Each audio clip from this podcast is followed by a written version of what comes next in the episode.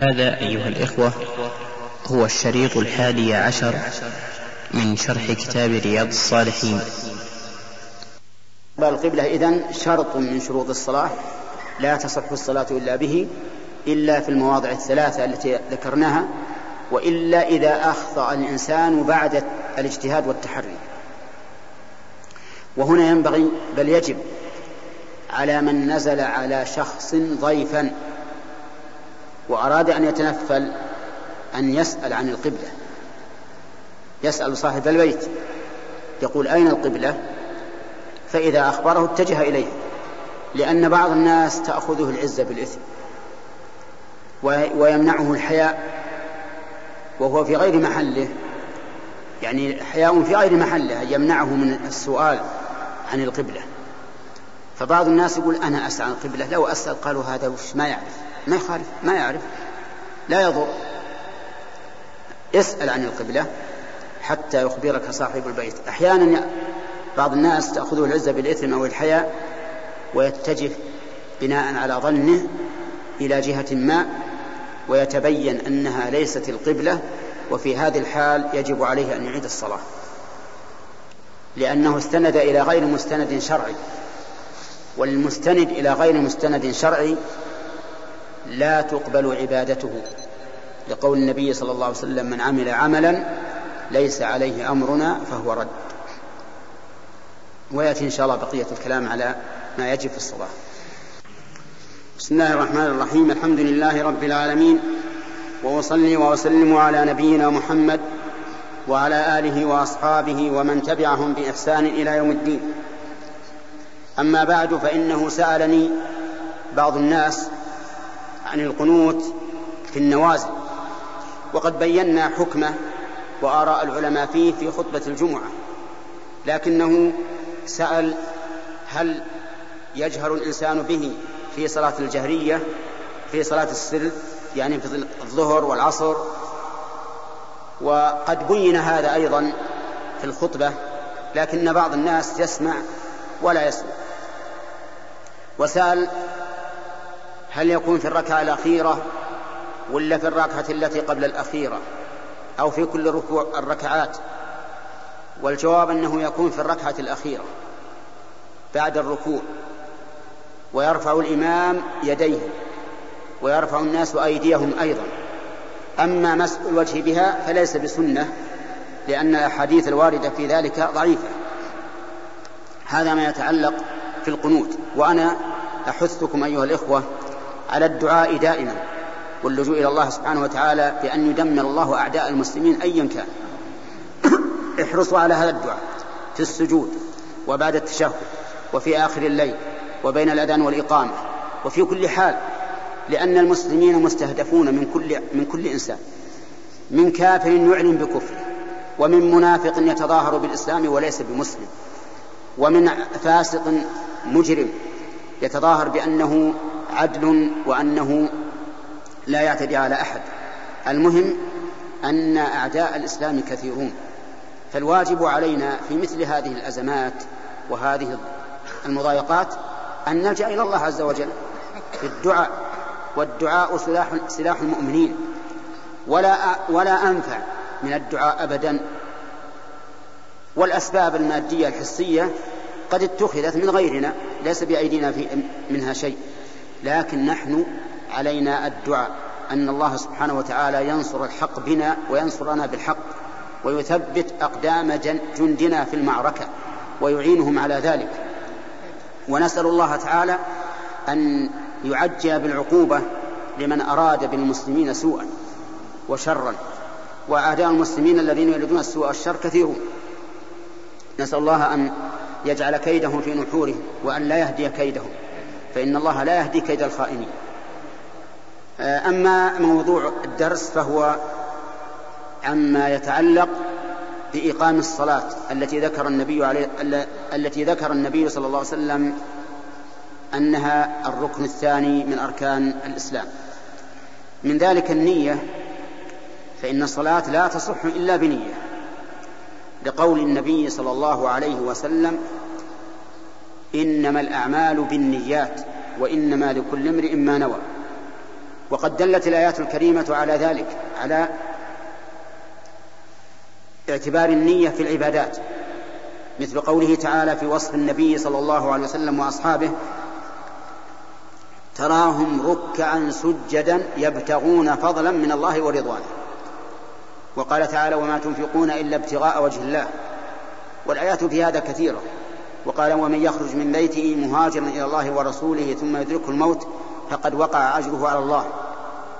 فالنية شرط من شروط صحة الصلاة، لا تصح الصلاة إلا بها، وهي في الحقيقة ليست في الأمر الصعب، ليست بالأمر الصعب، النية ليست بالأمر الصعب.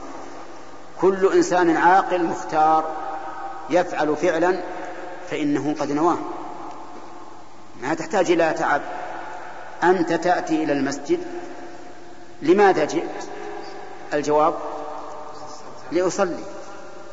تكبر وأنت ناوي الصلاة، لا شك، ما كبرت عابة، فلا تحتاج إلى تعب ولا تحتاج إلى نطق، محلها القلب، إنما الأعمال بالنيات، محلها القلب، ولا حاجة إلى النطق بها، لأن النبي صلى الله عليه وسلم لم ينطق بالنية، ولا أمر أمته بالنطق بها، ولا فعلها أحد من أصحابه فأقره على ذلك. فالنطق بالنية بدعة، هذا هو القول الراجح، لأنك كأنما تشاهد الرسول عليه الصلاة والسلام وأصحابه يصلون، ليس فيهم أحد نطق قال اللهم إني نويت أن أصلي. وما أظرف قصة ذكرها لي بعض الناس عليه رحمة الله، قال إن شخصا في المسجد الحرام قديما أراد أن يصلي فأقيمت الصلاة، فقال اللهم إني نويت أن أصلي الظهر أربع ركعات لله تعالى خلف إمام المسجد الحرام. لما أراد أن يكبر قال له الرجل: اصبر إلى جنبي، اصبر باقي عليك. قال: وش الباقي؟ قال: قل في اليوم الفلاني في التاريخ الفلاني من الشهر والسنة حتى لا تضيع، هذه وثيقة. فتعجب الرجل، وحقيقة أن محل التعجب. هل أنت تعلم الله عز وجل بما تريد؟ الله يعلم ما توسوس به نفسك.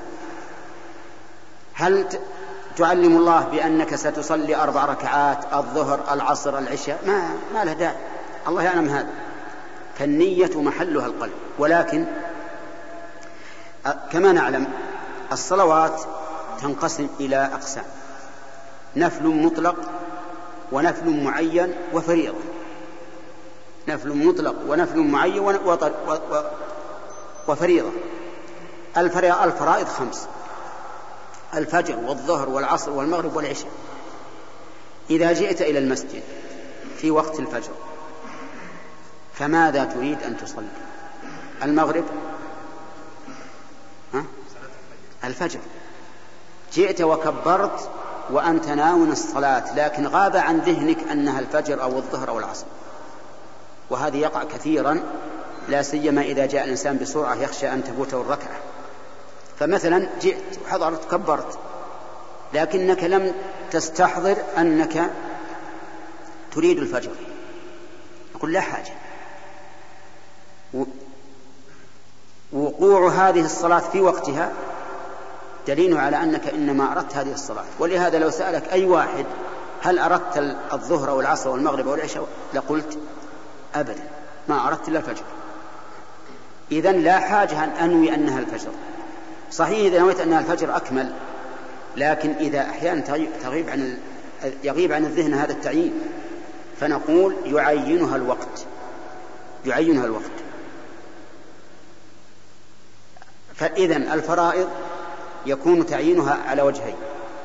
الوجه الأول يا محمد، الوجه الأول أن يعينها بعينها، فيقول يعني يقول بقلبه إنه نوى الظهر مثلا، هذا واضح. الوجه الثاني من وجه التعيين ما هو؟ الوقت. الوجه الثاني الوقت، فما دمت تصلي الصلاة في هذا الوقت فهي هي الصلاة، صلاة هذا الوقت. هذا الوجه الثاني إنما يكون في الصلاة المؤدات في وقتها. أما لو فرض أن على الإنسان صلوات مقضية كما لو نام يوما كاملا عن الظهر والعصر والمغرب، فهنا إذا أراد, إذا أراد أن يقضي لا بد أن يعينها بعينه لأن ما له وقت، انتهى وقته. أما الصلاة المؤدات في وقتها فيكفي فتعيينها بوجهين، أولا أن يعينها باسمها، والثاني أن يعينها بالوقت، فإن الوقت يعين الصلاة. هذا الصلاة هذا الفريضة. النوافل المعينة مثل الوتر، ركعتي الضحى، رواتب الصلوات الخمس، هذه معينة لا بد أن تعينها أن تعينها بالتعيين بالاسم، لكن بالقلب ما هو باللسان. فإذا أردت أن تصلي الوتر مثلا وكبرت ولكن ما نويت ذاك الساعة أن تنوي الوتر، وفي أثناء صلاتك نويتها الوتر، هذا لا يصح، لأن, لأن الوتر نفل، والنوافل لا بد أن تعين بعينها. النوافل المطلقة ما تحتاج إلى نية إلا نية الصلاة، نية الصلاة لا بد منها. مثل الإنسان في الضحى توضأ وأراد أن يصلي ما شاء الله، نقول يكفي نية الصلاة، وذلك لأنها صلاة غير غير معينة. طيب، إذا أراد الإنسان أن ينتقل في أثناء الصلاة من نية إلى نية، هل هذا ممكن؟ ننظر الانتقال من معين إلى معين أو من مطلق إلى معين لا يصح. الانتقال من معين إلى معين أو من مطلق إلى معين لا يصح. مثال المطلق: إنسان قام يصلي الضحى صلاة نافلة مطلقة، في أثناء الصلاة ذكر أنه لم يصلي راتبة الفجر فنواها لراتبة الفجر، نقول لا تصح لراتبة الفجر، لا تصح لراتبة الفجر. لماذا؟ لأنه انتقال من مطلق إلى معين، المعين لا بد أن تنواه من أوله، سنة الفجر من تكبيرة الإحرام إلى السلام. والآن مثلا كبرت الإحرام بغير نية الفجر، بغير نية سنة الفجر، قرأت الفاتحة بغير نية سنة الفجر، إذن نقول هذه النية لا تؤثر، يعني بمعنى أنها لا لا تفيدك ولا يصح أن تكون هذه عن راتبة الفجر. طيب، من معين إلى معين، رجل قام يصلي العصر وفي أثناء صلاته ذكر أنه لم يصلي الظهر، أنه لم يصلي الظهر أو أنه صلاها بغير وضوء، فقال الآن نويتها للظهر، تصح للظهر ولا لا؟ ها؟ ما تصح. ليش؟ لأنه معين إلى معين. طيب، صلاة العصر اللي كان ابتدأها تصح ولا ما تصح؟ لا تصح أيضا، لأنه قطعها قطعها بانتقاله إلى الظهر، إذن لا تصح لا ظهر ولا عصر، لا تصح عصرا لأنه قطعها، ولا ظهرا لأنه لم يبتدئها ظهرا، وصلاة الظهر من تكبيرة الإحرام إلى السلام. طيب، من معين إلى مطلق يصح، انتقال من معين إلى مطلق لا بأس. مثل إنسان شرع في صلاة الفريضة شرع في صلاة الفريضة ثم لما شرع ذكر أنه على ميعاد لا يمكنه أن يتأخر فيه، فنواها نفلا نواها نفلا فهل تصح؟ الجواب نعم تصح، ما إذا كان الوقت متسعا صحت، إذا كان الوقت متسعا ولم يفوت الجماعة. هذا شرطين، هذان شرطان: الشرط الأول إذا كان وقت متسعا، والثاني إذا لم يفوت الجماعة. فمثلا إذا كان في صلاة الجماعة لا يمكن أن يحولها إلى نفل مطلق، لأن هذا يستلزم أن يدع صلاة الجماعة. إذا كان الوقت ضيقا لا يمكن أن يحولها إلى نفل مطلق، لأن الصلاة الفريضة إذا ضاق وقتها لا يتحمل الوقت سواه. لكن الوقت في ساعة والجماعة قد فاتت وهو يصلي منفردا، نقول لا بأس أن تحولها إلى نفل مطلق وتسلم من ركعتين وتنتهي وتذهب إلى وعدك، ثم بعد ذلك تعود إلى فريضتك. فصار الانتقال من مطلق إلى معين، ومن معين إلى معين، ومن معين إلى مطلق. من مطلق إلى معين لا يصح المعين ويبقى المطلق، المطلق يبقى صحيحا. من معين إلى معين يبطل الأول ولا ينعقد الثاني، كله يبطل. من معين إلى مطلق يصح أن ينتقل إلى مطلق، لكن يبقى المعين عليه إذا انتهى صلاه مثلا. ويأتي إن شاء الله بقية الكلام على النية فيما يتعلق بالإمامة، وهو أيضا الحمد لله رب العالمين، وأصلي وأسلم على نبينا محمد وعلى آله وأصحابه ومن تبعهم بإحسان إلى يوم الدين.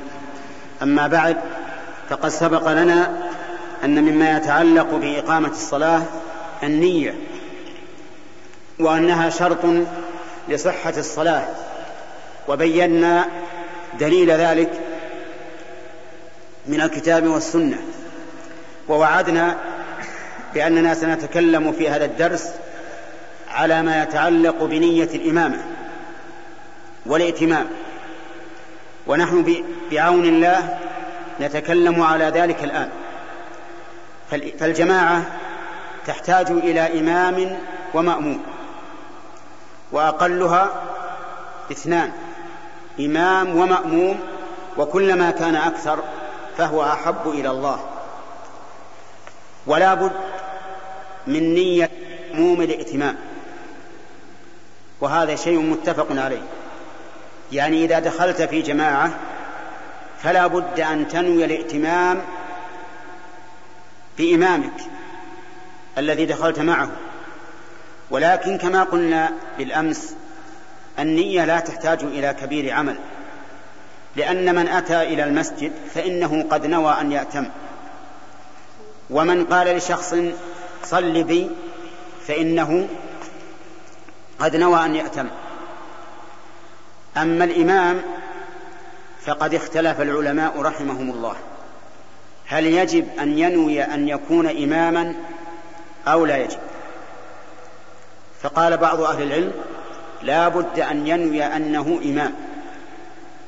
وعلى هذا فلو جاء رجلان ووجد رجلا يصلي ونويا أن يكون إماما لهما فصفا خلفه وهو لا يدري بهم، لكن هما نوى نويا أن يكون إماما لهما وصار يتابعانه.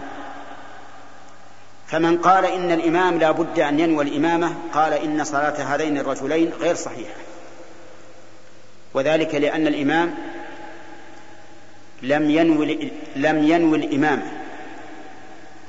ومن قال إنه لا يشترط أن ينوي الإمام الإمامة قال إن صلاة هذين الرجلين صحيحة لأنهما ائتما به. فالأول هو المشهور من مذهب الإمام أحمد، والثاني هو مذهب الإمام مالك، واستدل بأن النبي صلى الله عليه وسلم صلى ذات ليلة في رمضان وحده، فدخل أناس المسجد فصلوا خلفه صلوا خلفه والنبي صلى الله عليه وسلم كان أول ما دخل الصلاة لم ين لم ينوي أن يكون إماما. واستدلوا كذلك بأن ابن عباس رضي الله عنهما بات عند النبي صلى الله عليه وسلم ذات ليلة، فلما قام النبي صلى الله عليه وسلم يصلي من الليل قام يصلي وحده، فقام ابن عباس فتوضأ ودخل معه في الصلاة. ولكن لا شك أن هذا الثاني ليس فيه دلالة، لأن النبي صلى الله عليه وسلم نوى الإمامة لكن نواها في أثناء الصلاة، ولا بأس أن ينويها في أثناء الصلاة.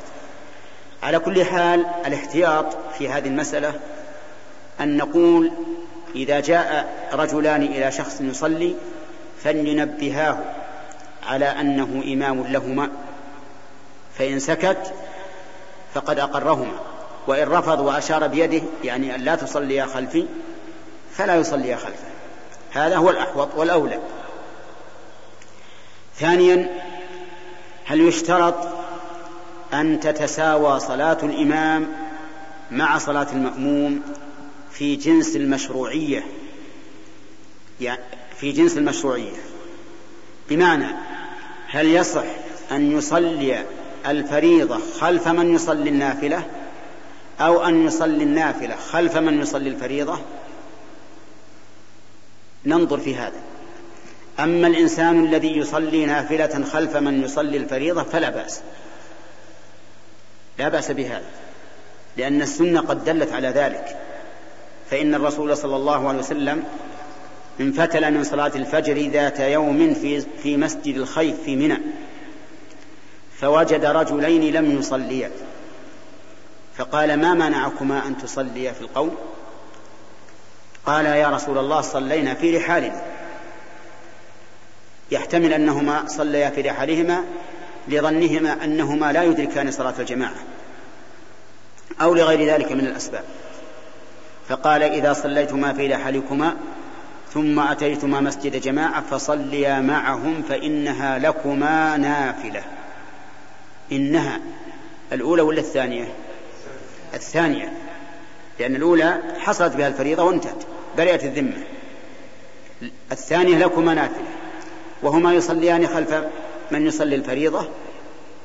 إذن إذا كان المأموم هو الذي يصلي النافلة والإمام هو الذي يصلي الفريضة فلا بأس بذلك، كما دلت عليه هذه السنة. أما العكس، إذا كان الإمام يصلي نافلة والمأموم يصلي فريضة، وأقرب مثال لذلك في أيام رمضان، إذا دخل الإنسان وقد فاتته صلاة العشاء ووجد الناس يصلون صلاة التراويح، فهل يدخل معهم بنية العشاء أو يصلي الفريضة وحده ثم يدخل معهم التراويح؟ هذا محل خلاف بين العلماء، فمنهم من قال لا يصح أن يصلي الفريضة خلف النافلة، لأن الفريضة أعلى، ولا يمكن أن تكون صلاة المأموم أعلى من صلاة الإمام. ومنهم من قال بل يصح أن يصلي الفريضة خلف النافلة،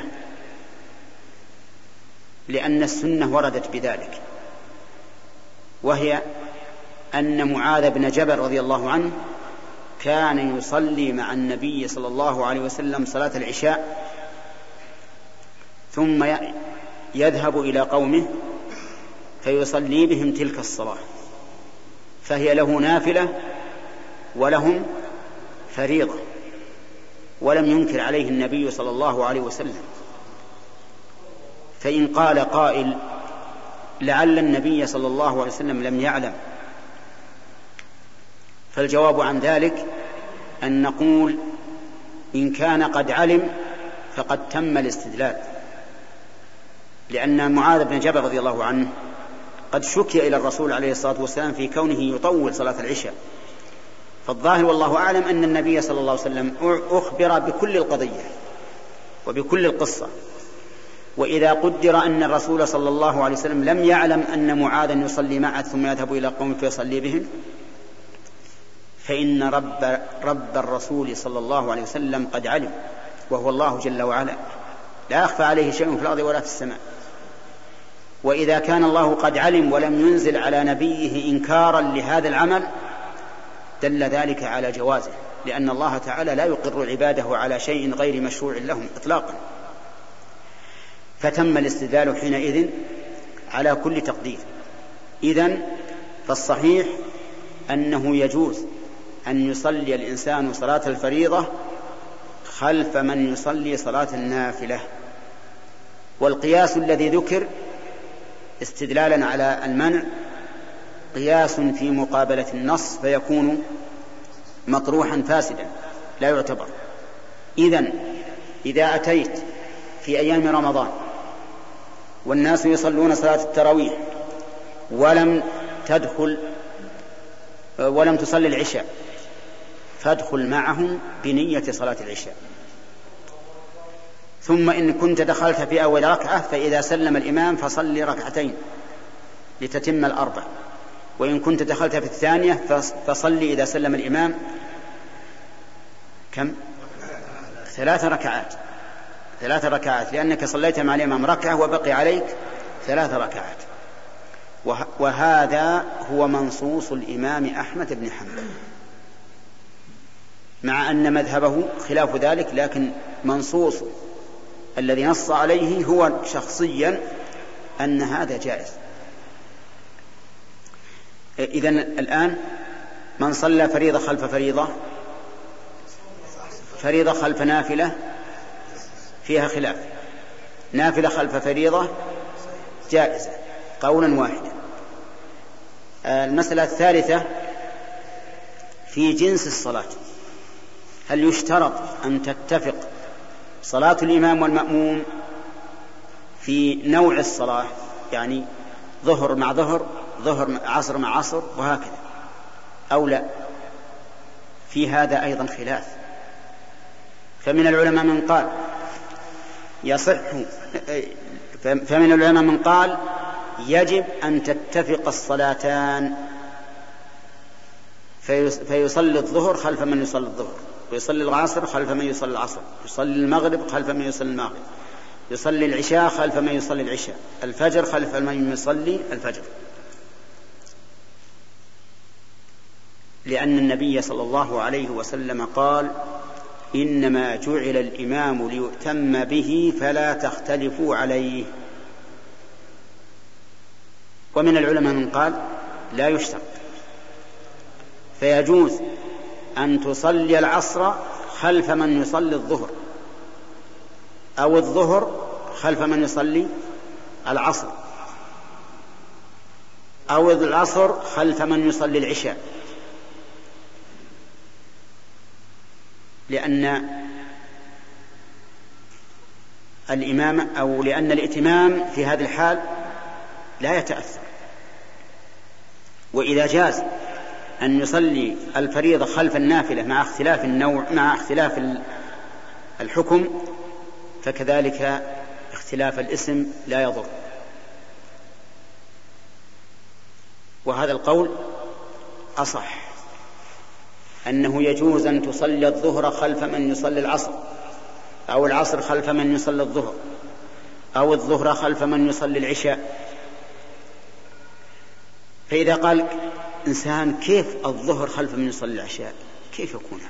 يقول نعم، حضرت لصلاة العشاء بعد أن أذن، ولما أقيمت الصلاة ذكرت أنك صليت الظهر بغير وضوء.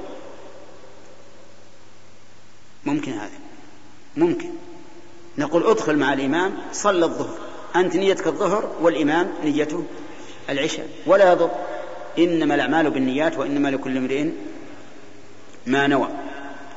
وأما قول النبي صلى الله عليه وسلم إنما جعل الإمام ليؤتم به فلا تختلفوا عليه، فليس معناه لا تختلفوا عليه في النية، قال لا تختلفوا عليه ثم فصل بين، قال فإذا كبر فكبروا ولا تكبروا حتى يكبر، يعني تابعوه ولا تسبقوه، هذا معنى لا تختلفوا عليه.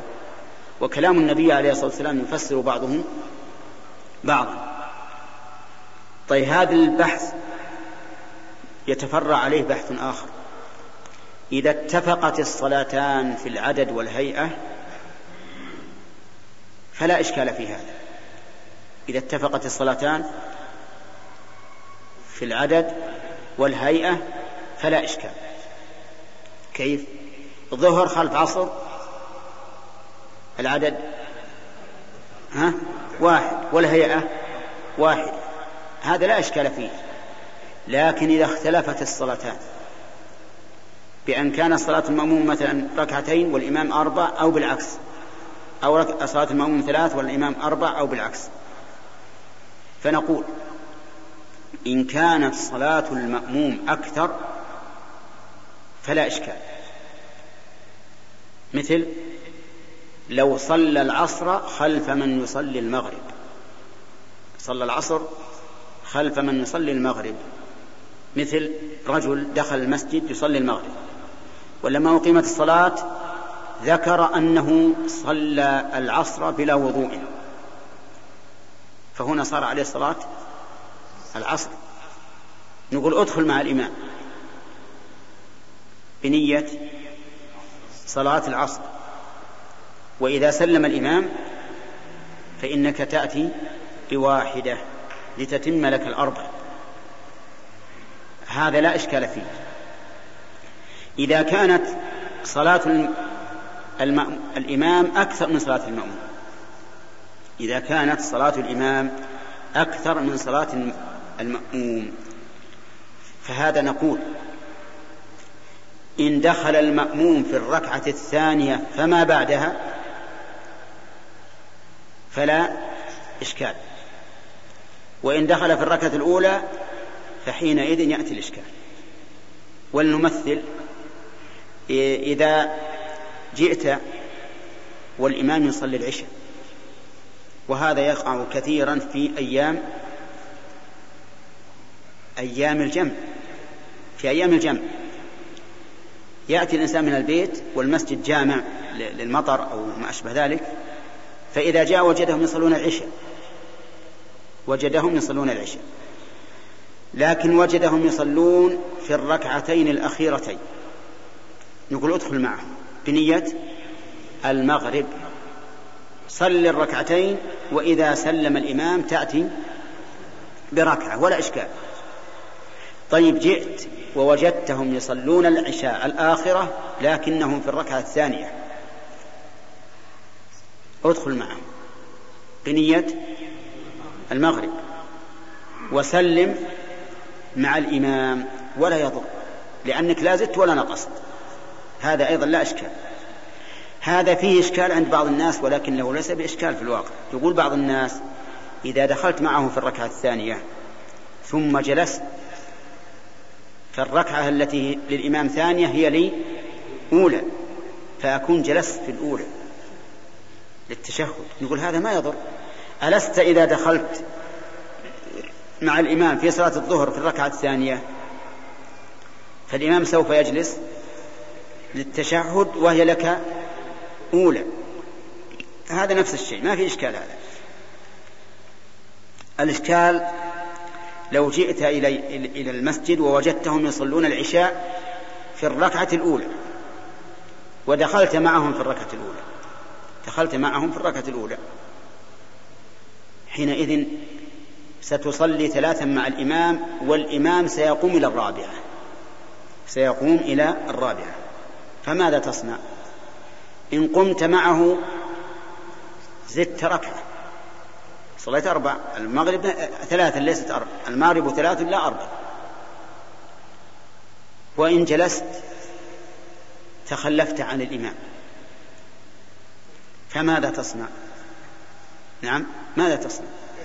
نقول اجلس اجلس. وإذا كنت تريد أن تجمع فانوي المفارقة، مفارقة الإمام، اقرأ التحيات وسلم ثم ادخل مع الإمام فيما بقي من صلاة العشاء لأنه يمكن تدركه. أما إذا كنت لا تنوي الجمع أو ممن لا يحق له الجمع فإنك في هذه الحال مخير، إن شئت فاجلس للتشهد وانتظر الإمام حتى يكمل الركعة ويتشهد وتسلم معه، وإن شئت فانوي الانفراد وتشهد وسلم. وهذا الذي ذكرناه هو القول الراجح، وهو اختيار الشيخ الإسلام ابن تيمية رحمه الله. ونية الانفراد هنا للضرورة، لأن الإنسان لا يمكن أن يزيد المغرب على ثلاث، فجلوسك للضرورة انفراد لضرورة شرعية ولا بأس بهذا، والله موفق. ونسلم على نبينا محمد وعلى آله وأصحابه أجمعين. أما بعد، فقد سبق الكلام على مسائل متعددة مما يدخل تحت قول النبي صلى الله عليه وسلم وتقيم الصلاة، ومما يدخل في ذلك أن يأتي الإنسان بأركان الصلاة، والأركان هي الأعمال القولية أو الفعلية التي لا تصح الصلاة إلا بها ولا تقوم إلا بها. فمن ذلك تكبيرة الإحرام، أن يقول الإنسان عند الدخول في الصلاة الله أكبر، لا يمكن أن تنعقد الصلاة إلا بذلك. فلو نسي الإنسان تكبيرة الإحرام، جاء وقف في الصف ثم نسي وشرع في القراءة وصلى، فصلاته غير صحيحة، غير منعقدة إطلاقا، لأن تكبيرة الإحرام لا تنعقد الصلاة إلا بها. قال النبي صلى الله عليه وسلم لرجل علمه كيف يصلي، قال: إذا قمت إلى الصلاة فأسبغ الوضوء ثم استقبل القبلة فكبر. فلا بد من التكبير، وكان صلى الله عليه وسلم مداوما على ذلك. ومن ذلك أيضا قراءة الفاتحة، فإن قراءة الفاتحة ركن لا تصح الصلاة إلا به، لقول النبي صلى الله عليه وسلم، بل لقوله تعالى: فاقرؤوا ما تيسر من القرآن. وهذا أمر، وقد بين النبي صلى الله عليه وسلم هذا المبهم في قوله ما تيسر، وأن هذا هو الفاتحة، فقال صلى الله عليه وسلم: لا صلاة لمن لم يقرأ بفاتحة الكتاب. وقال: كل صلاة لا يقرأ فيها بأم الكتاب أو بأم القرآن فهي خداج، خداج يعني فاسدة غير صحيحة. فقراءة الفاتحة ركن على كل مصلي، الإمام والمأموم والمنفرد، لأن النصوص الواردة في ذلك عامة لم تستثن شيئا، وإذا لم يستثن الله ورسوله شيئا فإن الواجب الحكم بالعموم، لأنه لو كان هناك مستثنى لبينه الله ورسوله، كما قال تعالى: ونزلنا عليك الكتاب بيانا لكل شيء.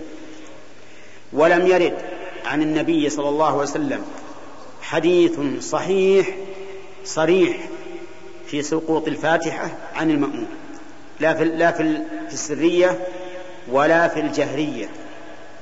لكن الفرق بين السرية والجهرية, والجهرية أن الجهرية لا تقرأ فيها إلا الفاتحة وتسكت تستمع لقراءة إمامك، والسرية تقرأ الفاتحة وغيرها حتى يركع الإمام.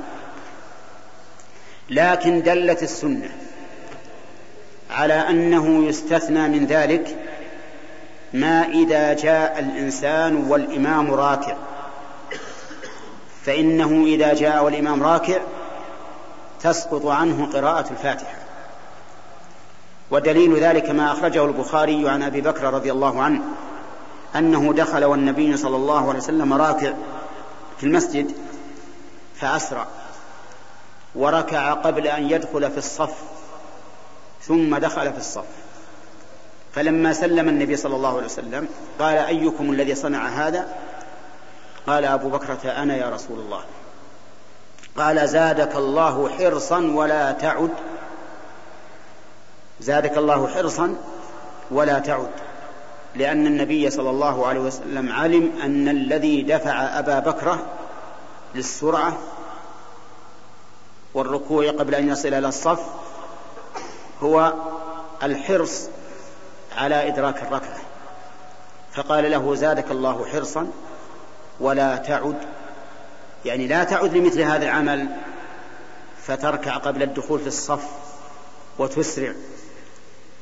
إذا أتيتم الصلاة فامشوا إلى الصلاة وعليكم السكينة والوقار ولا تسرعوا. ولم يأمره النبي صلى الله عليه وسلم بقضاء الركعة التي أسرع لإدراكها، ولو كان لم يدركها لأمره النبي صلى الله عليه وسلم بقضائها، لأن النبي صلى الله عليه وسلم لا يمكن أن يؤخر البيان عن وقت الحاجة، فإنه مبلغ، والمبلغ سيبلغ متى احتيج إلى التبليغ. فإذا كان الرسول عليه الصلاة والسلام لم يقل له إنك لم تدرك الركعة علم أنه قد أدركها، وفي هذه الحال تسقط عنه الفاتحة. وهناك تعليل أيضا مع الدليل، وهو أن الفاتحة إنما تجب حال القيام، والقيام في هذه الحال قد سقط من أجل متابعة الإمام، فإذا سقط القيام سقط الذكر الواجب فيه، فصار الدليل والتعليل يدل على أن من جاء والإمام راكع فإنه يكبر تكبيرة الإحرام وهو قائم ولا يقرأ، يركع على طول، لكن إن كبر للركوع مرة ثانية فهو أفضل، وإن لم يكبر فلا حرج، تكبير التكبيرة الأولى. هذه قراءة الفاتحة. ويجب أن يقرأ الإنسان الفاتحة وهو قائم، وأما ما يفعله بعض الناس إذا قام الإمام للركعة الثانية مثلا تجده يجلس، هو هذا المأموم يجلس يقرأ نصف الفاتحة وهو جالس ثم يقول وهو قادر على القيام، نقول لهذا الرجل إن قراءتك للفاتحة غير صحيحة. لماذا؟ لأن الفاتحة يجب أن تكون في حال القيام، وأنت قادر على القيام، وقد قرأتها أو قرأت بعضها وأنت قاعد، فلا تصح هذه القراءة. أما ما زاد عن الفاتحة فهو سنة في الركعة الأولى والثانية، وأما في الركعة الثالثة في المغرب أو الثالثة والرابعة في الظهر والعصر والعشاء فليس بسنة، فالسنة الاقتصار فيما بعد الركعتين على الفاتحة. وإن قرأ أحيانا في العصر والظهر شيئا زائدا عن الفاتحة فلا بأس به، لكن الأصل الاقتصار على الفاتحة في الركعتين اللتين بعد التشهد الأول إن كانت رباعية، والركعة الثالثة إن كانت ثلاثية. ومن ذلك من أركان الصلاة الركوع الركوع والانحناء تعظيما لله عز وجل، لأنك تستحضر أنك واقف بين يدي الله فتنحني تعظيما له عز وجل. ولهذا قال النبي عليه الصلاة والسلام أما الركوع فعظموا فيه الرب، يعني يقول سبحان رب العظيم، لأن الركوع تعظيم بالفعل، سبحان رب العظيم تعظيم بالقول، فيجتمع التعظيمان، بالإضافة إلى التعظيم الأصلي وهو تعظيم القلب لله، لأنك لا تنحني هكذا إلا لله تعظيما له، فيجتمع في الركوع ثلاث تعظيمات، وهي تعظيم القلب، تعظيم الجوارح، تعظيم اللسان. فالقلب تشعر أو تستشعر بأنك ركعت تعظيما لله، القول تقول سبحان رب العظيم، الجوارح تحني ظهرك. والله موفق. الحمد لله رب العالمين، وأصلي وأسلم على نبينا محمد وعلى آله وأصحابه ومن تبعهم بإحسان إلى يوم الدين. أما بعد، فقد سبق لنا ما تيسر من الكلام على إقام الصلاة، وذكرنا ما شاء الله أن نذكره، وانتهينا إلى حد الركوع وأنه من أركان الصلاة، والواجب فيه الانحناء بحيث يتمكن الإنسان من مس ركبتيه بيديه، فالانحناء اليسير لا ينفع، لا بد من أن تحصر ظهرك حتى تتمكن من مس ركبتيك بيديك. وقال بعض العلماء إن الواجب أن يكون إلى الركوع التام أقرب منه إلى القيام التام، والمؤدى متقارب. المهم أنه لا بد من هص الظهر. ومما ينبغي في الركوع أن يكون الإنسان مستوي الظهر لا محدوجبا، وأن يكون رأسه محاذيا لظهره، وأن يضع يديه على ركبتيه مفرجتي الأصابع،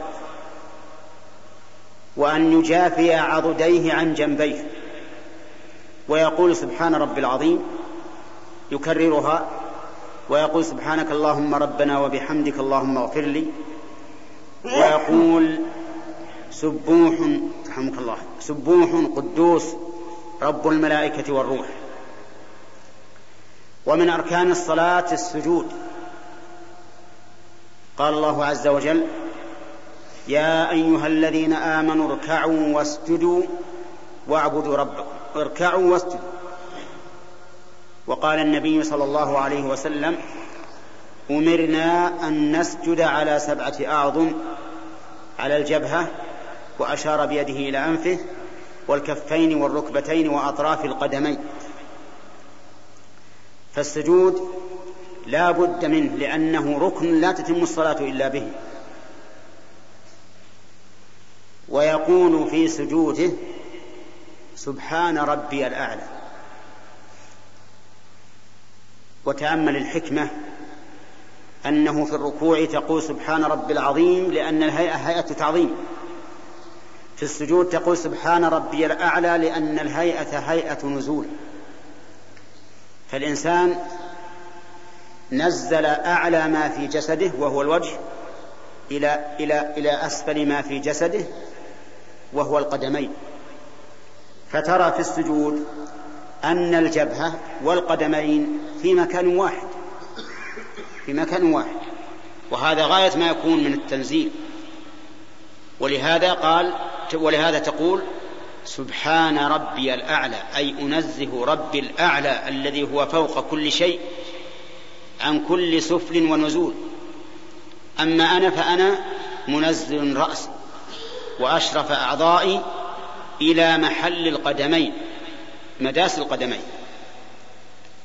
فتقول سبحان ربي الأعلى، تكررها ما شاء الله ثلاثا أو أكثر حسب الحال، وتقول سبحانك اللهم ربنا وبحمدك اللهم اغفر لي، وتقول سبوح قدوس رب الملائكة والروح، وتكثر من الدعاء بما شئت من أمور الدين ومن أمور الدنيا، لأن النبي صلى الله عليه وسلم يقول أما الركوع فعظموا فيه الرب، وأما السجود فاجتهدوا في الدعاء فقمن أن يستجاب لكم. وقال عليه الصلاة والسلام أقرب ما يكون العبد من ربه وهو ساجد.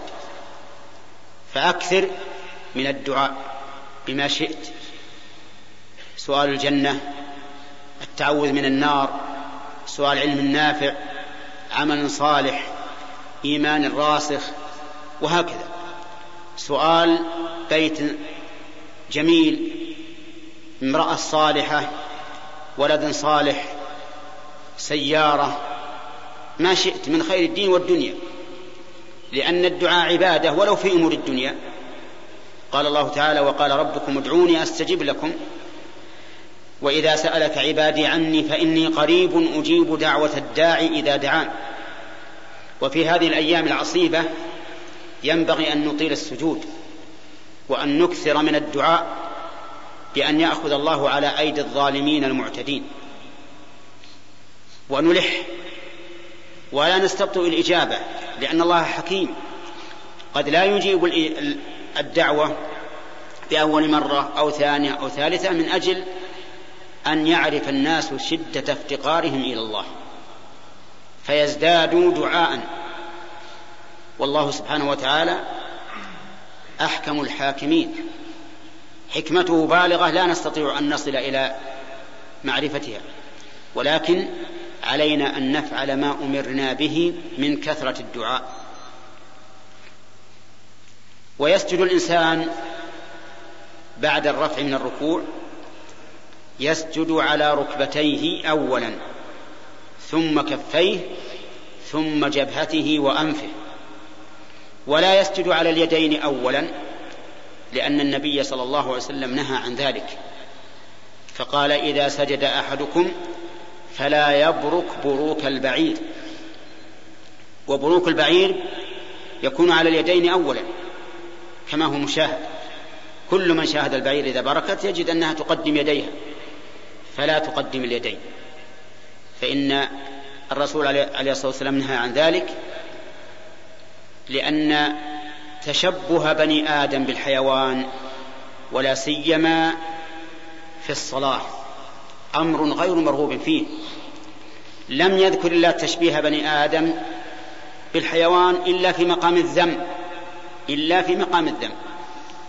استمع إلى قول الله تعالى واتل عليهم نبأ الذي آتيناه آياتنا فانسلخ منها فأتبعه الشيطان فكان من الغاوين ولو شئنا لرفعناه بها ولكنه أخلد إلى الأرض واتبع هواه فمثله نعم كمثل الكلب إن تحمل عليه يلهث أو تتركه يلهث. وقال تعالى مثل الذين حملوا التوراة ثم لم يحملوها كمثل الحمار يحمل أسفارا بئس مثل القوم الذين كذبوا بآيات الله. وقال النبي صلى الله عليه وسلم العائد في هبته كالكلب يقيء ثم يعود في قيئه. وقال صلى الله عليه وسلم الذي يتكلم يوم الجمعة والإمام يخطب كمثل الحمار يحمل أسفارا. فأنت ترى أن تشبيه بني آدم بالحيوان لم يكن إلا في مقام الذم، ولهذا نهي المصلي أن يبرك كما تبرك البعير فيقدم يديه، بل قدم الركبتين، إلا إذا كان هناك عذر كرجل كبير يشق عليه أن ينزل الركبتين أولا فلا حرج، أو إنسان مريض، أو إنسان في ركبتيه أذى أو ما أشبه ذلك. ولا بد أن يكون السجود على الأعضاء السبعة، الجبهة والأنف تبع لها، والكفين هذه ثلاثة، والركبتين هذه خمسة، وأطراف القدمين الأصابع هذه سبعة، أمرنا أن نسجد عليها كما قال النبي عليه الصلاة والسلام والذي أمرنا ربنا عز وجل، فنقول سمعا وطاعة ونسجد على الأعضاء السبعة في جميع السجود ما دمنا ساجدين، فلا يجوز أن نرفع شيئا من هذه الأعضاء، لا بد أن تبقى هذه الأعضاء ما دمنا ساجدين. وفي حال السجود ينبغي ينبغي للإنسان في حال السجود أن يضم قدميه بعضهما إلى بعض، لا يفرج، يضم القدمين بعضهما إلى بعض. أما الركبتان فلم يرد فيهما شيء، فتبقى على ما هي عليه على الطبيعة. وأما اليدان فتكون على حذو المنكبين، أي يعني الكتفين، أو تكون تقدمها قليلا حتى تسجد بينهما، يعني فيها صفتين في, في, في الكفين، لها الكفان لها صفتان، الصفة الأولى أن تردها قليلا حتى تكون على حذاء الكتف، والصفة الثانية أن تقدمها قليلا حتى تكون على حذاء الجبهة، لأن كل هذا ورد عن النبي صلى الله عليه وسلم. وينبغي أيضا أن تجافي عضديك عن جنبيك، وأن ترفع ظهرك، ارفع ظهرك وجاف اليدين عن المنكبين، إلا إذا كنت في الصف وخفت أن يتأذى جارك من مجافاة العضدين فلا تؤذي جارك، لأنه لا ينبغي أن تفعل سنة يتأذى بها أخوك المسلم وتشوش عليه. وقد رأيت بعض الإخوة الذين يحبون أن يطبقوا السنة يمتدون في حال السجود امتدادا طويلا حتى تكاد تقول إنهم منبطحون، وهذا لا شك أنه خلاف السنة وهو بدعة. فالسنة أن ترفع ظهرك وتعلو لي فيه، وهذه الصفة التي أشرت إليها من بعض الإخوة كما أنها خلاف السنة ففيها إرهاق عظيم للبدن، لأن التحمل يكون على الجبهة والأنف في هذه الحال، وتجد الإنسان يضجر من بطالة السجود، ففيها مخالفة للسنة وفيها تعذيب للبدن.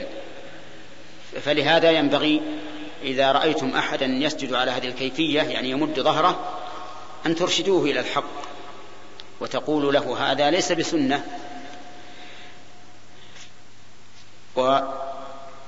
وينبغي في حال السجود أيضا أن يكون الإنسان خاشعا لله عز وجل مستحضرا علو الله سبحانه وتعالى، لأنك ستقول سبحان ربي الأعلى، أي تنزيها له بعلوه عز وجل عن كل سفل ونزول. ونحن نعتقد بأن الله تعالى عال بذاته فوق جميع مخلوقاته، كما قال تعالى سبح اسم ربك الأعلى. وإثبات علو الله في القرآن والسنة أكثر من أن يحصر، والإنسان إذا دعا ربه لا يرفع يديه إلا إلى السماء، إلى الله عز وجل في السماء فوق كل شيء. وقد ذكر الله تعالى أنه استوى على عرشه في سبع, في سبع آيات من القرآن، والعرش أعلى المخلوقات والله فوق العرش جل وعلا، والله موفق. بسم الله الرحيم الحمد لله رب العالمين، والصلاة والسلام على نبينا محمد وعلى آله وأصحابه ومن تبعهم بإحسان إلى يوم الدين. أما بعد، فقد سبق لنا ما يسر الله من الكلام على إقام الصلاة، وذكرنا أنه لا بد في السجود من أن يسجد الإنسان على الأعضاء السبعة: الجبهة ومنها الأنف والكفين والركبتين وأطراف القدمين، لأن النبي صلى الله عليه وسلم قال أمرنا أن نسجد على سبعة أعظم وذكرها. ومن أركان الصلاة الطمأنينة، يعني الاستقرار والسكون في أركان الصلاة، يطمئن في القيام وفي الركوع وفي القيام بعد الركوع وفي السجود وفي الجلوس بين السجدتين وفي بقية أركان الصلاة، وذلك لما أخرج الشيخان البخاري ومسلم من حديث أبي هريرة رضي الله عنه أن رجلا جاء فدخل المسجد فصلى، ثم سلم على النبي صلى الله عليه وسلم فرد عليه السلام وقال ارجع فصل فإنك لم تصلي، ارجع فصل فإنك لم تصلي، يعني لم تصلي صلاة تجزئك. فرجع الرجل فصلى، ثم جاء فسلم على النبي صلى الله عليه وسلم فرد عليه وقال ارجع فصل فإنك لم تصلي، فرجع وصلى ولكنه كصلاته الأولى. ثم جاء فسلم عليه فسلم على النبي صلى الله عليه وسلم فرد عليه وقال ارجع فصل فإنك لم تصل، فقال والذي بعثك بالحق لا أحسن غير هذا فعلمني. وهذه هي الفائدة من كون النبي صلى الله عليه وسلم لم يعلمه لأول مرة، بل ردده حتى صلى ثلاث مرات من أجل أن يكون متشوفا للعلم مشتاقا إليه حتى يأتيه العلم ويكون كالمطر النازل على أرض يابسة تقبل الماء. ولهذا أقسم بأنه لا يحسن غير هذا، وطلب من النبي صلى الله عليه وسلم أن يعلمه. ومن المعلوم أن النبي صلى الله عليه وسلم سوف يعلمه، لكن فرق بين المطلوب والمجلوب. إذا كان هو الذي طلب أن يعلم صار أشد تمسكا وحفظا لما يلقى إليه. وتأمل قسمه بالذي بعث النبي صلى الله عليه وسلم بالحق، قال والذي بعثك بالحق، ولم يقل والله. لماذا؟ لأجل أن يكون, لأجل أن يكون معترفا غاية الاعتراف بأن ما يقوله النبي صلى الله عليه وسلم حق. فقال له النبي عليه الصلاة والسلام إذا قمت إلى الصلاة فأسبغ الوضوء، يعني توضأ وضوءا كاملا، ثم استقبل القبلة فكبر، يعني قل الله أكبر وهذه تكبيرة الإحرام، ثم اقرأ ما تيسر معك من القرآن. وقد بينت السنة أنه لا بد من قراءة الفاتحة. ثم اركع حتى تطمئن راكعا، قال اركع حتى تطمئن، يعني لا تسرع، اطمئن، استقر. ثم ارفع حتى تطمئن قائما، إذا رفعت من الركوع اطمئن كما كنت في الركوع. ولهذا من السنة أن يكون الركوع والقيام بعد الركوع متساويين أو متقاربين. ثم اسجد حتى تطمئن ساجدا، تطمئن وتستقر. ثم ارفع حتى تطمئن جالسا، وهذا الجلسة بين السجدتين. ثم اسجد حتى تطمئن ساجدا، هذا السجود الثاني. قال ثم افعل ذلك في صلاتك كلها، يعني افعل هذه الأركان: القيام، الركوع، الرفع منه، السجود، الجلوس بين السجدتين، السجدة الثانية، في جميع الصلاة. الشاهد من هذا قوله حتى تطمئن، وقوله فيما قبل إنك لم تصلي، فدل هذا على أن من لا يطمئن في صلاته فلا صلاة له. ولا فرق في هذا بين الركوع والقيام بعد الركوع والسجود والجلوس بين السجدتين، كلها لابد أن يطمئن الإنسان فيها. قال, أهل قال بعض العلماء والطمأنينة أن يستقر بقدر ما يقول, ما بقدر ما يقول الذكر الواجب في الركن. ففي الركوع بقدر ما تقول سبحان ربي العظيم، في السجود كذلك بقدر ما تقول سبحان ربي الأعلى، في الجلوس بين السجدتين بقدر ما تقول رب اغفر لي، في القيام بعد الركوع بقدر ما تقول ربنا ولك الحمد.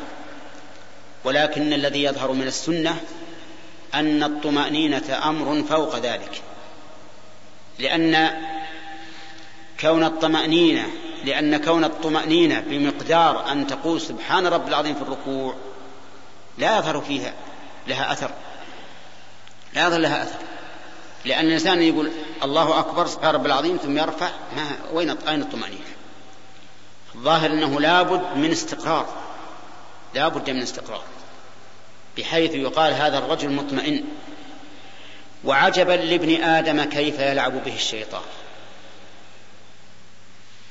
هو واقف بين يدي الله عز وجل يناجي الله ويتقرب إليه بكلامه وبالثناء عليه وبالدعاء، ثم كأنه ملحوق في صلاته، كأن عدوا لاحق, لاحق له يهرب من الصلاة.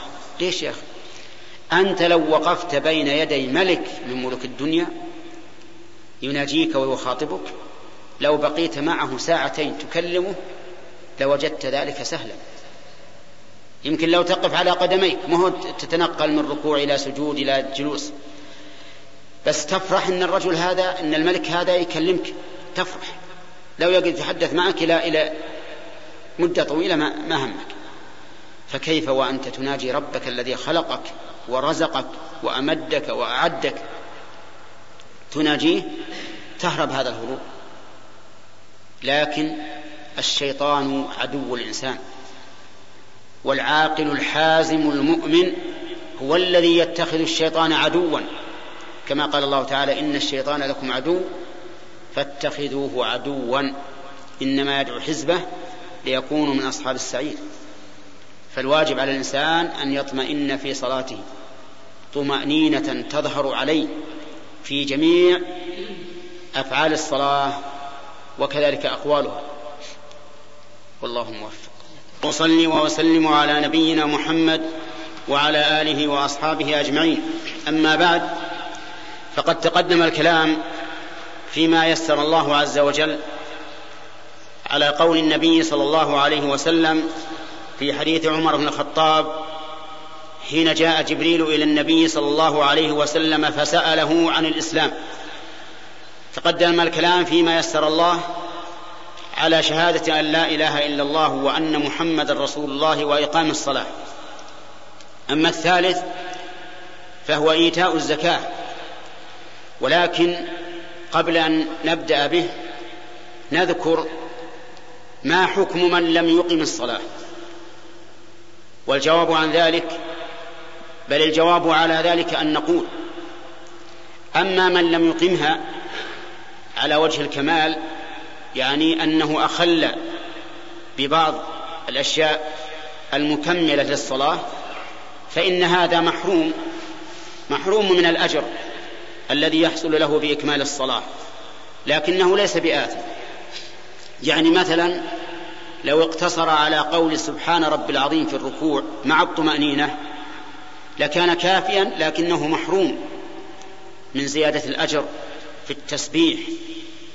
وأما من لم يقمها أصلا، يعني أنه تركها بالكلية، فهذا كافر مرتد عن الإسلام كفرا مخرجا عن الملة، يخرج من عداد المسلمين في الدنيا ويكون في عداد الكافرين في الآخرة.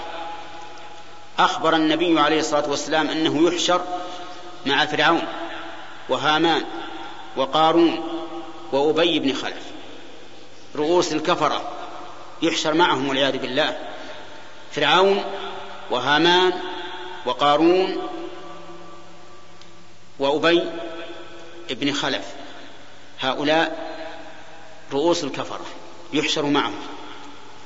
أما في الدنيا فإنه كافر مرتد، يجب على ولي الأمر أن يدعوه للصلاة، فإن صلى فذاك، وإن لم يصلي قتله قتل ردة والعياذ بالله.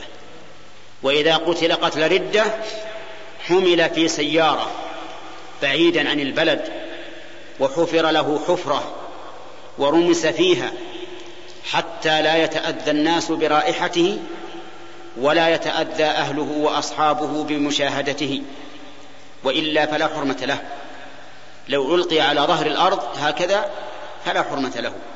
ولهذا لا نغسل ولا نكفن ولا نصلي عليه ولا نديه من مساجد المسلمين في الصلاة عليه بعد, بعد الموت، لأنه كافر مرتد.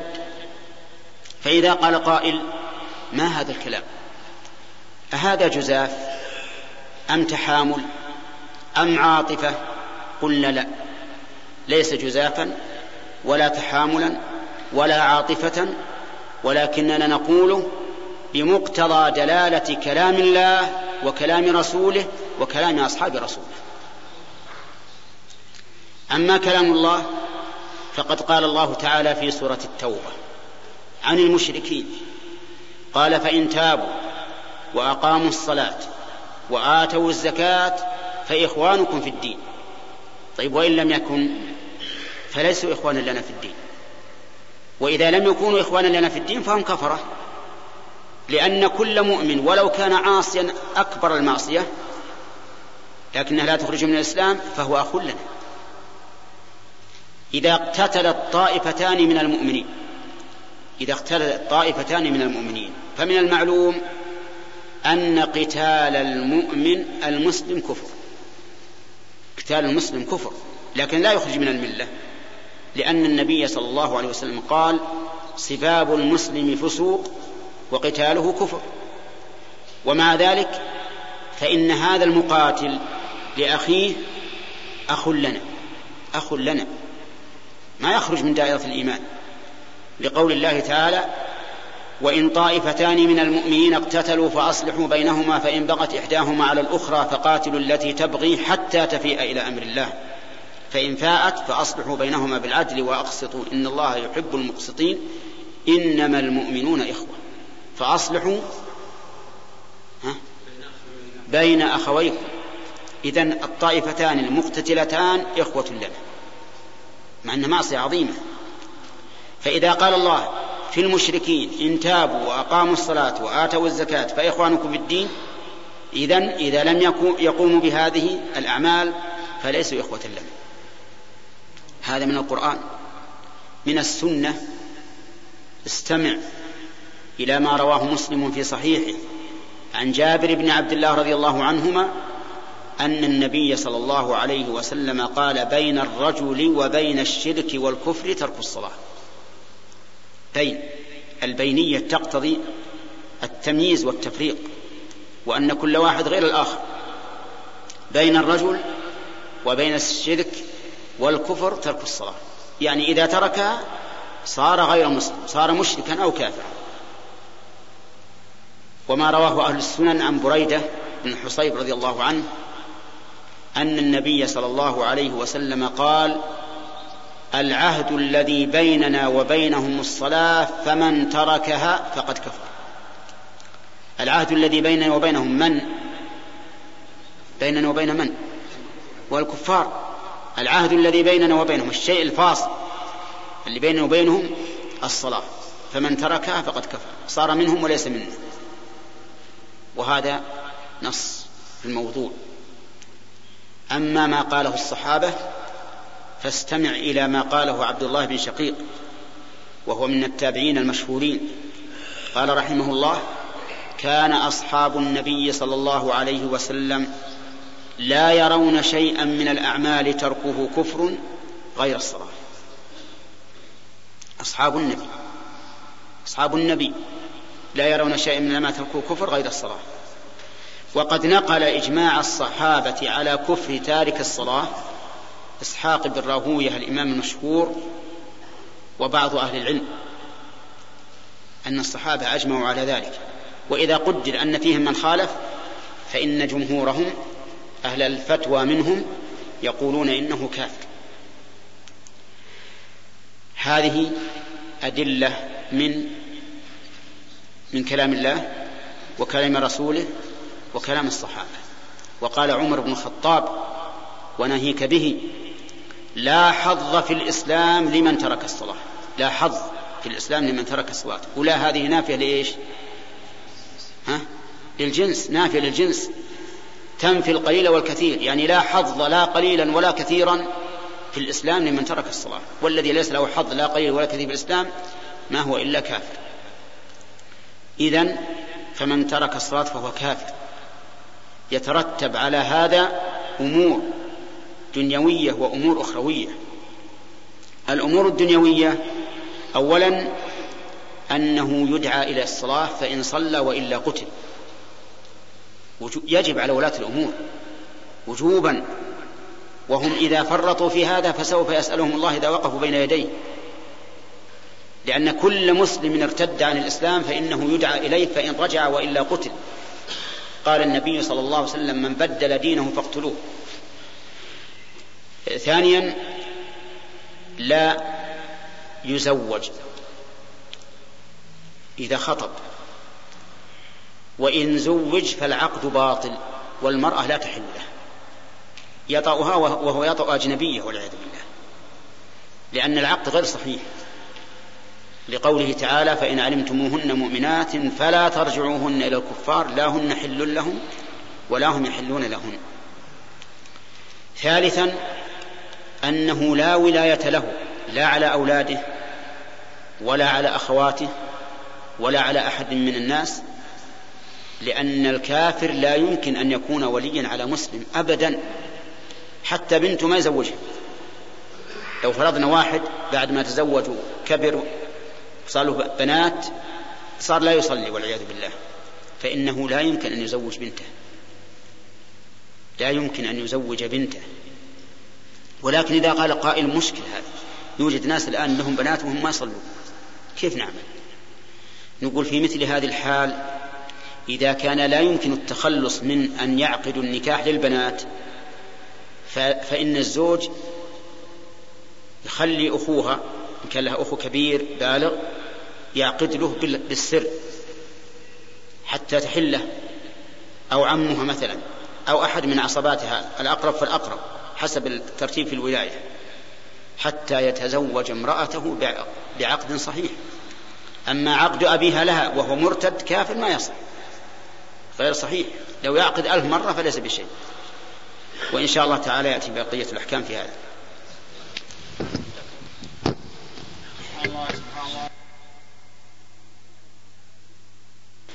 الحمد لله رب العالمين، وأصلي وأسلم على نبينا محمد وعلى آله وأصحابه أجمعين.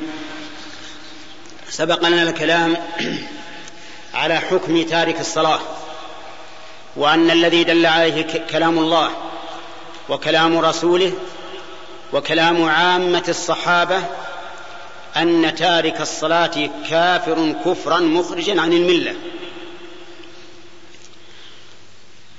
وقد ذهب بعض العلماء إلى أنه لا يكفر كفرا مخرجا عن الملة، واستدلوا ببعض النصوص، ولكن هذه النصوص لا تخرج عن أمور عن أحوال خمس: إما أنه ليس فيها دلالة أصلا على هذا، إما أنه ليس فيها دلالة أصلا على هذه المسألة، مثل قول بعضهم إن هذا يعارضه قول الله تعالى إن الله لا يغفر أن يشرك به ويغفر ما دون ذلك لمن يشاء، ومن جملته تارك الصلاة.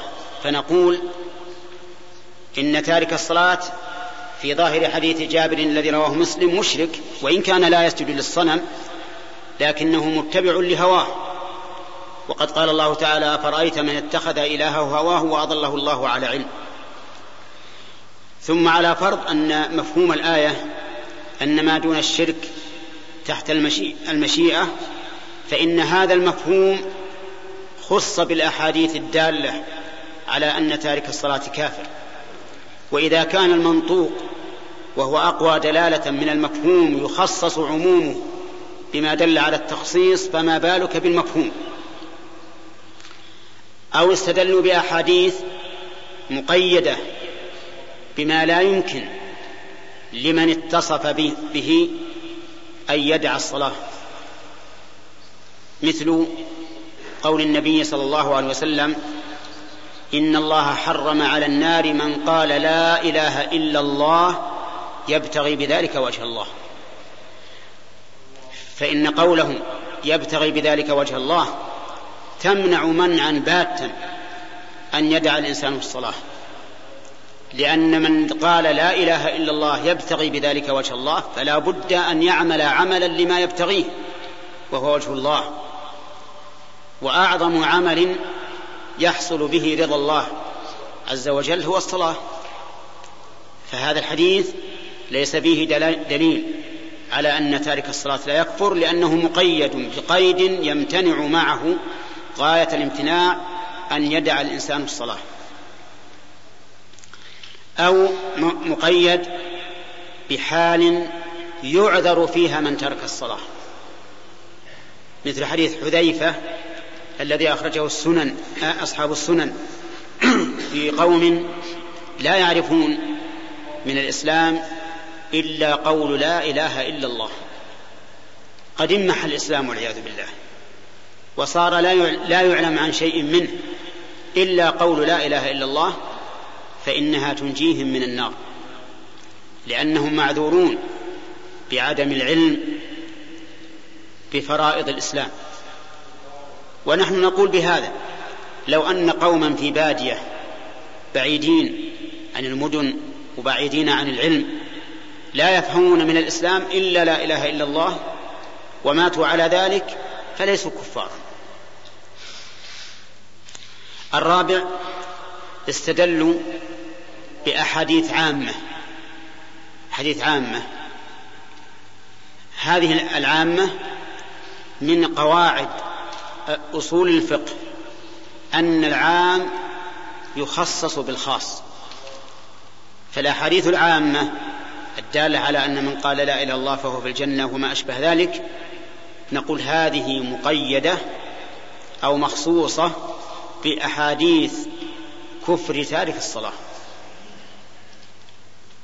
الخامس أحاديث ضعيفة، أحاديث ضعيفة استدلوا بها لا تقاوم الأحاديث الصحيحة الدالة على كفر تارك الصلاة، فضلا عن أن تعارضها، فهي لا تعارض ولا تقاوم الأحاديث الدالة على كفر تارك الصلاة. ثم إن بعضهم لما لم يتيسر له إقامة الدليل على أن تارك الصلاة لا يكفر قال إنه يحمل قوله صلى الله عليه وسلم بين الرجل وبين الشرك والكفر ترك الصلاة على الكفر الأصغر والشرك الأصغر، فيكون بمعنى قول ابن عباس رضي الله عنهما كفر دون كفر. فيقال ما الذي يوجب لنا أن نحمل الحديث على ذلك؟ لأن الكفر إذا أطلق ولم يوجد له معارض فهو الكفر الحقيقي الأكبر، كيف وقد قال الرسول عليه الصلاة والسلام بين الرجل وبين الكفر والشرك، فجعل هناك حدا فاصلا بين البينية تقتضي أن المتباينين منفصلان بعضهما عن بعض،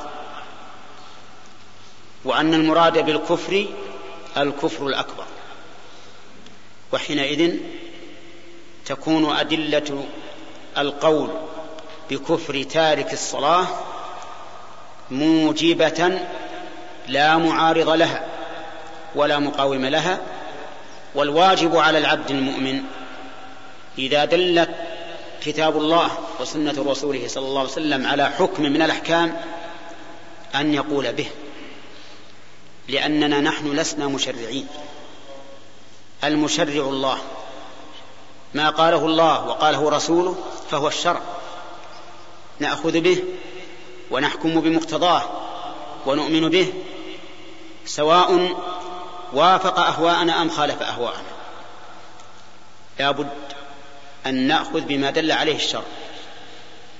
واعلم أن كل خلاف يقع بين الأمة إذا كان الحامل عليه حسن القصد مع بذل الجهد في التحري فإن صاحبه لا يلام عليه ولا يضلل لأنه مجتهد، وقد قال النبي عليه الصلاة والسلام إذا حكم الحاكم فاجتهد فأخطأ فله أجر، وإن اجتهد فأصاب فله أجران.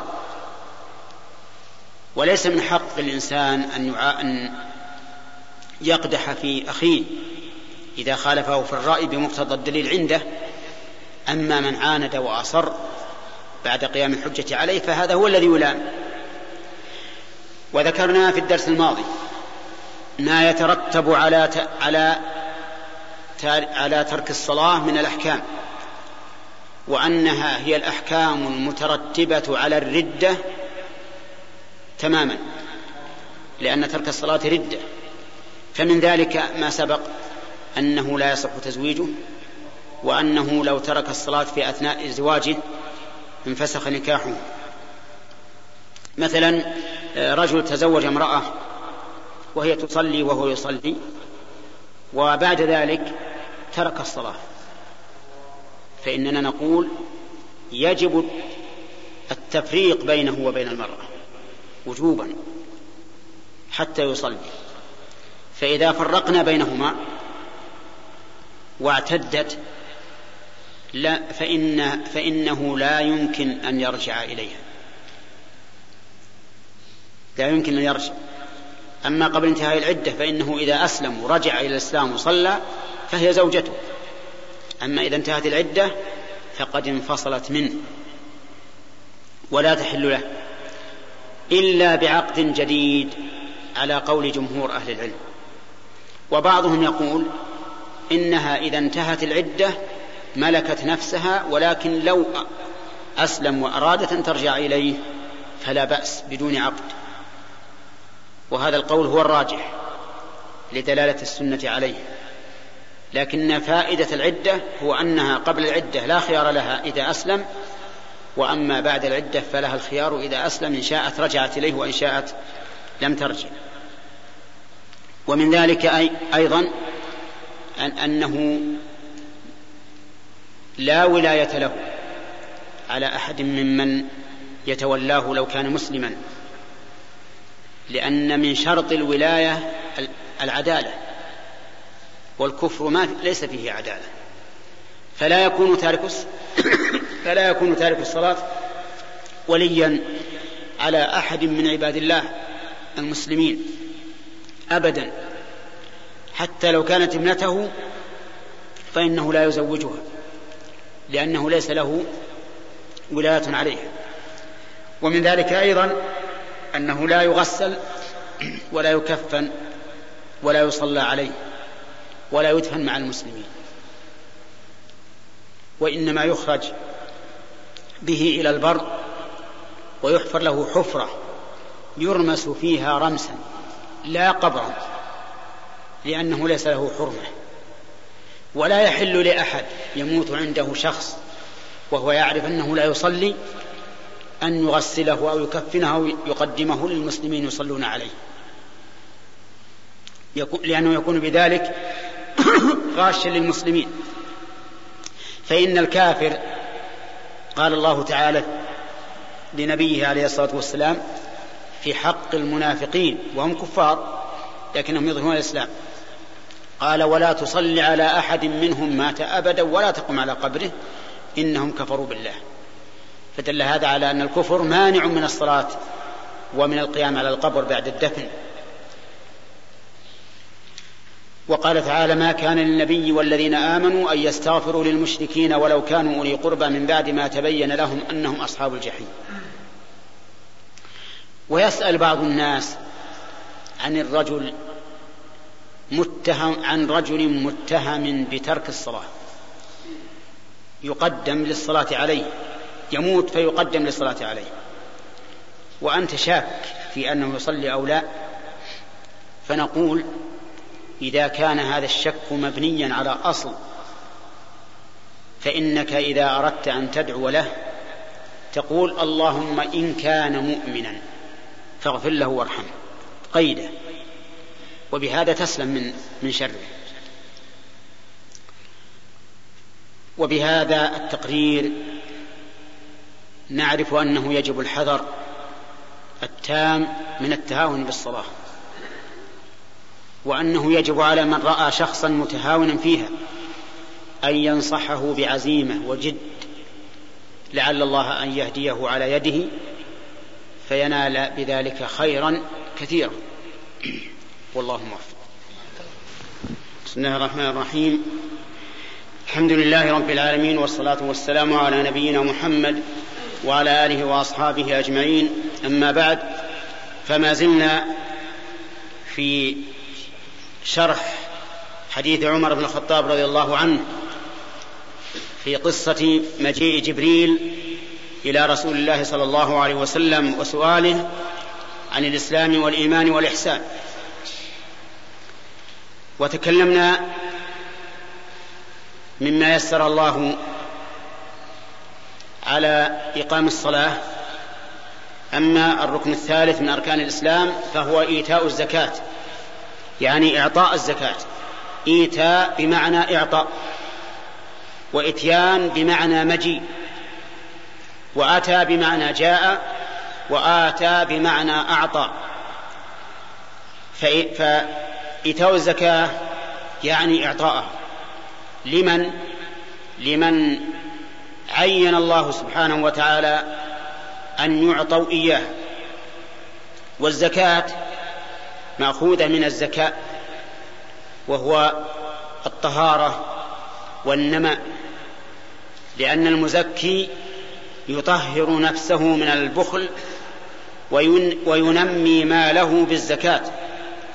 قال الله تعالى خذ من أموالهم صدقة تطهرهم وتزكيهم بها. وهي عن الزكاة نصيب مقدر شرعا في مال مخصوص لطائفة مخصوصة، يعني نصيب من مالك، وليس كل مالك، ما أموال معينة بينها النبي صلى الله عليه وسلم، وبعضها مبين في القرآن. وليس كل هذا الجنس أو كل وليس كل هذه الأجناس من المال تجب فيه الزكاة، بل لا بد من شروط، وهي جزء بسيط يؤدي بها الإنسان ركنا من أركان الإسلام، يطهر بها نفسه من البخل والرذيلة، ويطهر بها صفحات كتابه من الخطايا، كما قال النبي صلى الله عليه وسلم: الصدقة تطفئ الخطيئة كما يطفئ الماء النار. وأفضل الصدقات الزكاة، فدرهم تخرجه في زكاتك أفضل من درهم تخرجه تطوعا، لأن الله تعالى قال في الحديث القدسي: ما تقرب إلي عبدي بشيء أحب إلي مما افترضت عليه، وركعة من صلاة مفروضة أفضل من ركعة من صلاة تطوع، فالفرائض أفضل من التطوع، ففيها الزكاة تكفير, تكفير الخطايا، وفيها أيضا الإحسان إلى الخلق، لأن المزكي يحسن إلى المدفوع إليه الزكاة، فيدخل في عداد المحسنين الذين يدخلون في محبة الله، كما قال الله تعالى: وأحسنوا إن الله يحب المحسنين. وفي الزكاة أيضا تأليف بين الناس، لأن الفقراء إذا أعطاهم الأغنياء من الزكاة ذهب ما في نفوسهم من الحقد على الأغنياء، أما إذا منعوهم الأغنياء ولم يتفضلوا عليهم بشيء صار في نفوسهم أشياء أو حقاد على الأغنياء. وفي الزكاة أيضا إغناء للفقراء عن التسلط، لأن الفقير إذا قدر أن الغني لا يعطيه شيئا فإنه يخشى منه أن يتسلط وأن يكسر الأبواب وينهب الأموال، لأنه لا بد أن يعيش، لا بد أن يأكل ويشرب، فإذا كان لا يعطى شيئا فقد يتسلط ويحده الجوع والعطش والعري على أن يتسلط على الناس بالسرق والنهب وغير ذلك. وفي الزكاة أيضا جلب للخيرات من السماء،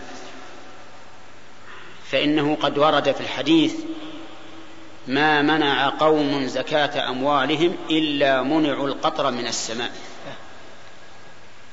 فإذا أدى الناس زكاة أموالهم أنزل الله لهم بركات, بركات من السماء والأرض، وحصل في هذا نزول المطر ونبات الأرض وشبع المواشي وسقي الناس بهذا الماء الذي ينزل من السماء وغير ذلك من المصالح الكثيرة.